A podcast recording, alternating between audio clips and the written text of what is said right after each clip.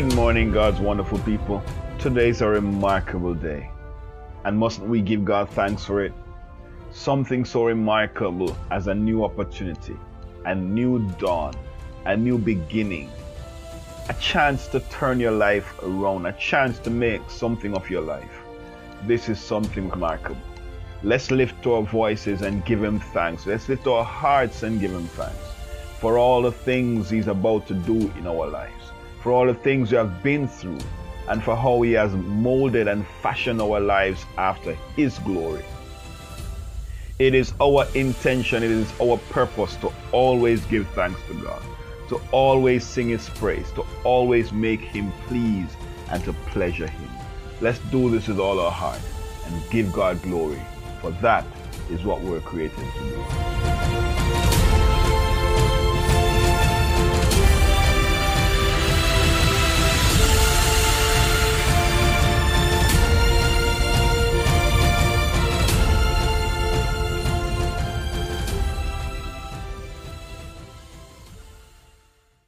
I will praise thee, for I am fearfully and wonderfully made. Marvelous are thy works, and that my soul knoweth right well.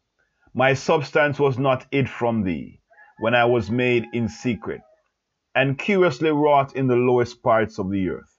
Thine eyes did see my substance, yet being unperfect, and in thy book all my members were written which in continuance were fashioned when as yet there was none of them. How precious also are thy thoughts unto me, O God! How great is the sum of them! If I should count them, they are more in number than the sand. When I awake, I am still with thee.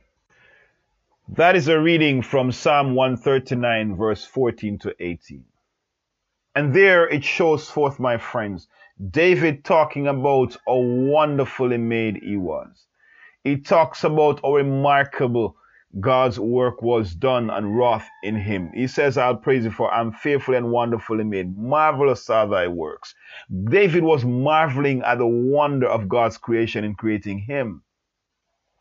And don't for a moment believe that David is talking about creation in general. David is talking about him specifically. He says, My substance was not hid from thee when I was made in secret. Now, David is talking about himself and about his life. Now, him saying, when I was made in secret, could be referencing the secret relationship his father had with his mother because his father was married. David is a product of an extramarital affair. He could be referring to that. When I was made in secret. He says, and curiously wrought in the lower, lowest parts of the earth. Now that needs a little more digging to really understand David's statement there. But he's talking about the fact that when he was being formed, when he was being created, it was in secret and it was in a place where no one was able to see. But yet he says, Thine eyes did see my substance. Yet being unperfect. Now he's referencing there him in his embryonic form in his mother womb because the word used there for substance, it means an embryo, an unformed substance. That's why he says, yet being unperfect. In other words, yet not formed.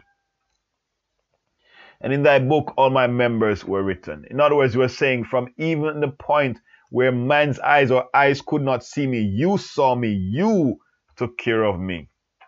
You purposed my life and in thy book all my members were written.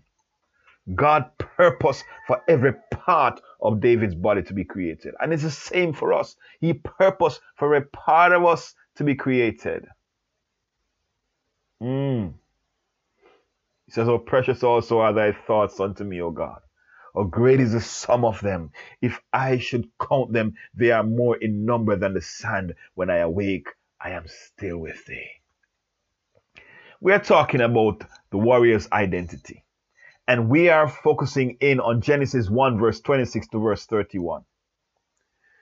Looking specifically at the final three creative declarations that God made. And these three creative declarations are made in respect of the warrior, man. In respect of man, who the warrior is. Warrior is a man. So these declarations made in Genesis chapter 1 verse 26 to 31 in respect of man are the very same declarations that are made over the life of the warrior. So let us understand here, my friends, that as warriors of God, as warriors in the kingdom of God, we are not exempt from these declarations. They are about us. And so we take time out to understand them. We take time out to make them a part of our lives and to live by them and to make our life reflect them. Because that's our purpose to give being giving there. Man is a remarkable creation. I tell you more, man is the greatest marvel of creation. While we may talk about the seven wonders of the earth, none of those can compare to the marvel of man's creation. Because man is a remarkable creation. And David remarked here, though he was not speaking of man's initial creation, but rather of his own, shows in some way how man is a remarkable creation. Have you ever noticed how most of the various idols made are made to look like man? In other words, man is creating a God for himself, and yet the God that man creates looks like man. How is that? How is it that man is creating a God or making a God for himself, and yet the God looked like man himself? You see, friends, maybe it is so because man innately knows that he is a remarkable creation.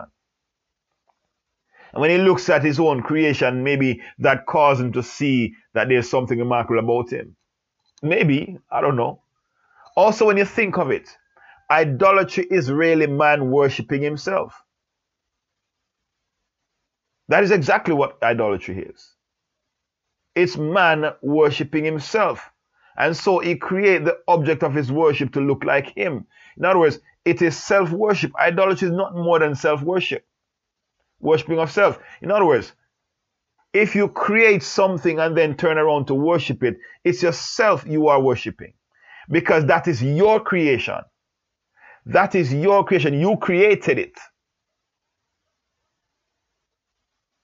So I believe idolatry, and here we're seeing idolatry is rooted in self worship. The warrior, my friend, is a remarkable creation. And that should help us to understand and establish who the warrior is. He's a remarkable creation. That should add to his identity. He's not just something thrown on a paper. He's not just, I mean, a lump of flesh, lump of dirt that just is thrown out. He was formed. No explosion created his surroundings or his society or his world. It was planned and meticulously created. We have already established, my friends, the fact that man's body is a remarkable creation. Man is the pinnacle of God's wonderful creation. So I won't be analyzing from the, the perspective of the science of man's body because that is already established. But rather, I want to uncover the truth as it is declared here in man's operational manual, the Bible. In the Bible, the Hebrew word for man is Adam. And as we have established before, the Hebrew word is composed of the letters which, which, which each has a meaning and so function as a component that creates the concept of the word. This therefore means that this word can teach us what man is. So if we analyze this word, we will learn about what man is and so understand who the warrior is or the warrior's identity. So here we want to analyze this word Adam. Each letter of this word adds to the meaning of the word. This means that each of the letters of Adam adds to its meaning. We have already analyzed the Aleph and the Mem. So, we won't analyze these words in analyzing Adam. We will analyze the Dalet and draw from this whole presentation what Adam, the word Adam, teaches us about Adam. Now it's interesting, my friends, that the Bible, the word Adam means man, speaks of man. It's a Hebrew word for man. And yet the first man is called Adam. Yet Adam is not a name. When you look in the Hebrew text, you realize that Adam is not a name. Adam speaks of a category of being. But when it's referred specifically to the first man created, it is it is the the Adam. The Hebrew word used there is the Adam, a Adam. That's the specific word that is used in reference to Adam. In other places, just basically the word Adam. So when it's when it says the Adam, the man, or the Adam, which is the man, when the Bible uses that, that statement or that phrase, then we know it's referring to specifically the first man created, whom we call Adam. So the word itself has a lot of things to tell us about who man is. But I want you first to understand here. I, I, I contemplate this. Why is it that God never gave the first man a name? Why? Why did why didn't God give Adam a name? Why is he just called the man? I don't know. But maybe, just so maybe God in his wisdom knows that if he gives this man a name, maybe to become an idol to man himself. And they'll see Adam as their creator. And so the name becomes a name that's revered. I don't know. Because man man worship himself so much that maybe God didn't want to create a reference point for them to be, you know, making idols to themselves. I don't know. Just a thought. But let's analyze this word Adam. The word Adam comes from three, three Hebrew words. It's really, really constructed of three Hebrew, Hebrew letters, rather. I keep saying words. It's Aleph, Dalet, and Mem. Now, like I said, we've analyzed these letters before, but for today, we're not going to analyze the letter. I want to present to you a specific truth concerning Adam. Aleph always points to God. And if you want to see or to, to get a presentation that I've done concerning the Aleph, you can listen to our presentation um, or episode that deals with the fruit of the Spirit um, in, in, our, in our previous um, series. We have done presentation on the, the fruit of the Spirit is faith, part one. That deals with the Aleph. And the Mem, we have dealt with that in the episode that deals with the fruit of the Spirit is joy, part two. Now, the Aleph always points to God. Always points to God. It's actually the ox head and it always points to God. The Dalet is a door. It's a path or a way of life. It's, it's a movement into and out of. Yeah? The point at which you move into the house or out of the house. All right? The Mem is the is water. It, it, it, it's mighty chaos. It means to come from it also refers to life itself. Just as much as water is life, yeah, it refers to life. These three letters are what formed Adam. So, what does these letters declare before uh, about Adam? What do these letters declare about uh, or to us about Adam? We say Aleph is God, Dalet is door, and Mem is water. When you look at these three letters, Here's what I want to draw from them today. If Aleph points to God and Aleph is God, then it means man's own foundation, the essence and the core of man is God. All right? Now, the last two letters, Dalet and Mem, it spells the word dam. Dam. And in Hebrew, dam is blood. So if Aleph is God and dam is blood, Adam declares God with blood. So Adam is God with blood. Or in reality, it's God in the flesh. Now I know that's going to cause a little rupturing because that statement, that phrase is normally used of Christ. So I know you're thinking, that's what the Bible says about Jesus. Yes, that is true. But should we should also remember that Jesus is called the second Adam, the second God in the flesh. This is the reason why Christ is referred to as the second Adam. Because Adam means God in the flesh. It declares that. That's what Adam declares. God with blood, which is God in the flesh. When we look at creation, and, and we're gonna go, we're gonna analyze this in, in a much deeper way when it comes to that point of it. But let me just tell you about it here that when God made man, he formed man from the dust of the earth. That's what the scripture says. And as he formed man from the dust of the earth, The form was there, but it had no life in it. There was nothing. It was just nothing. It was just it was just um dust, or you could say it was just flesh. It was a statue. All it was was a statue, no life in it. No breath, nothing. No blood flowing, no, no, no life in, in, in it. It's just clay. Dirt. It was just dirt. So a statue. You know, like when you form a statue out of clay? That's what it was. But when God breathed into man, man became a living soul. So, in other words, man isn't that dust that was created, that lump of dust. Man isn't that statue. Man is what God breathed into that, that, that, that statue. That's who man is. Man is, in essence, God Himself in the flesh.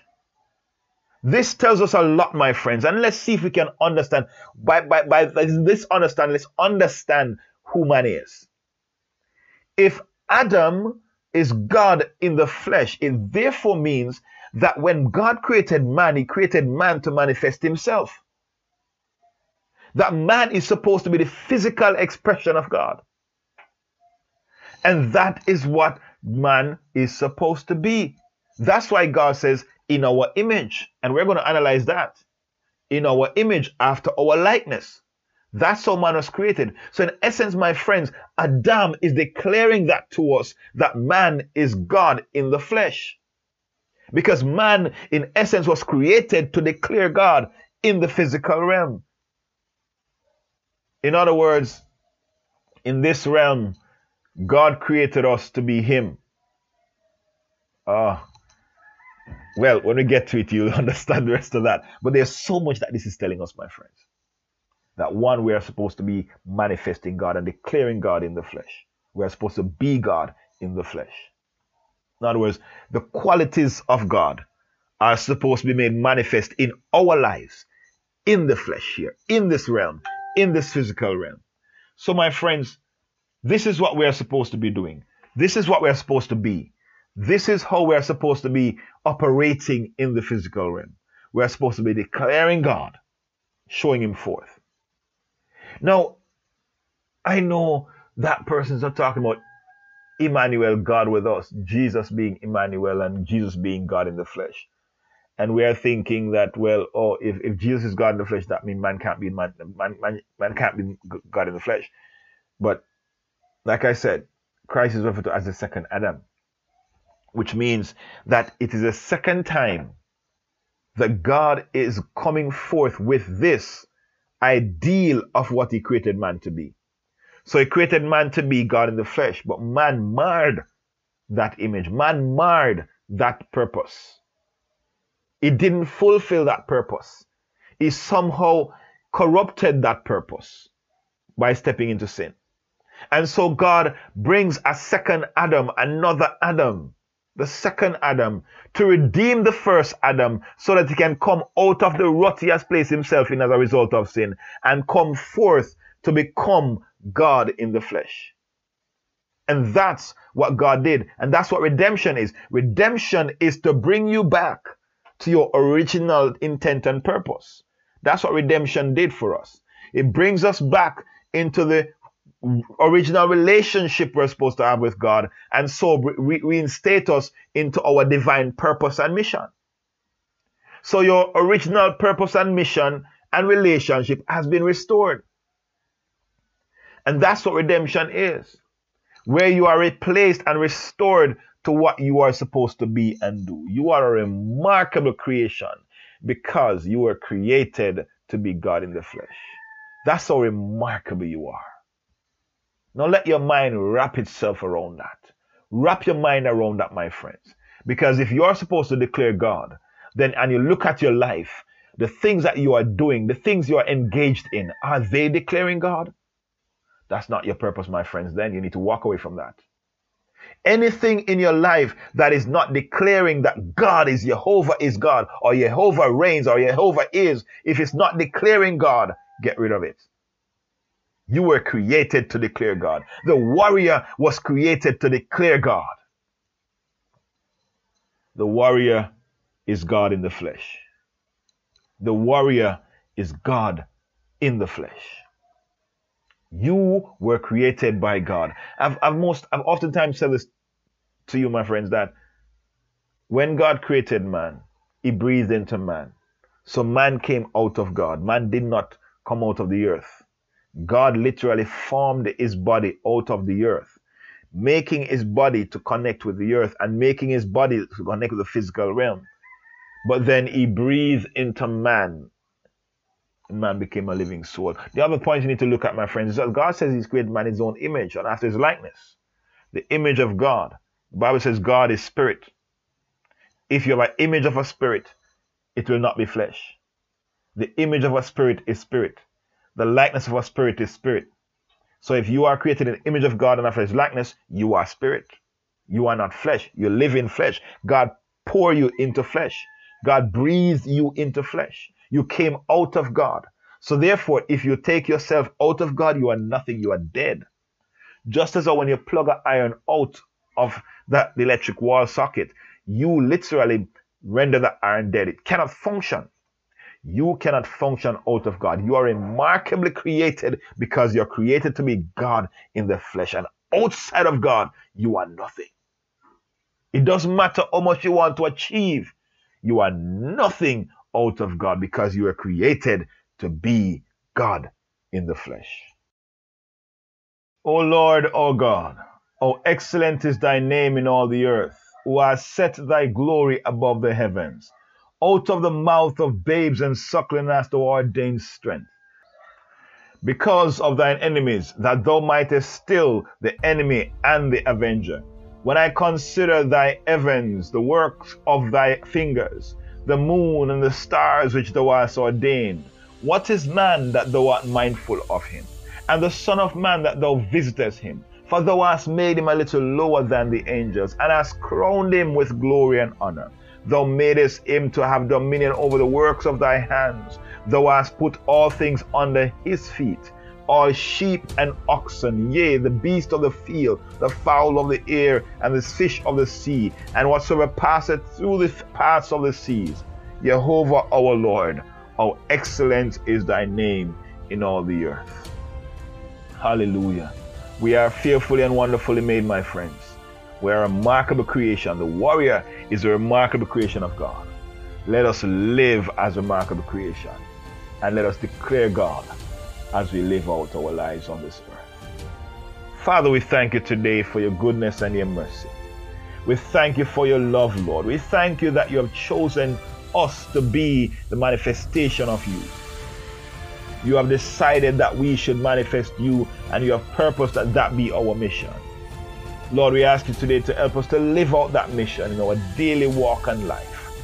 So that God, you can consistently and continually be glorified among men. That your kingdom will be established here on earth as we allow our lives to be established with your kingdom or in your kingdom. And allow your, your kingdom to be established in our lives. We pray today that you be glorified. In Jesus' name. Amen. Have a great day now, my friends. And do remember that God loves you, and I do too.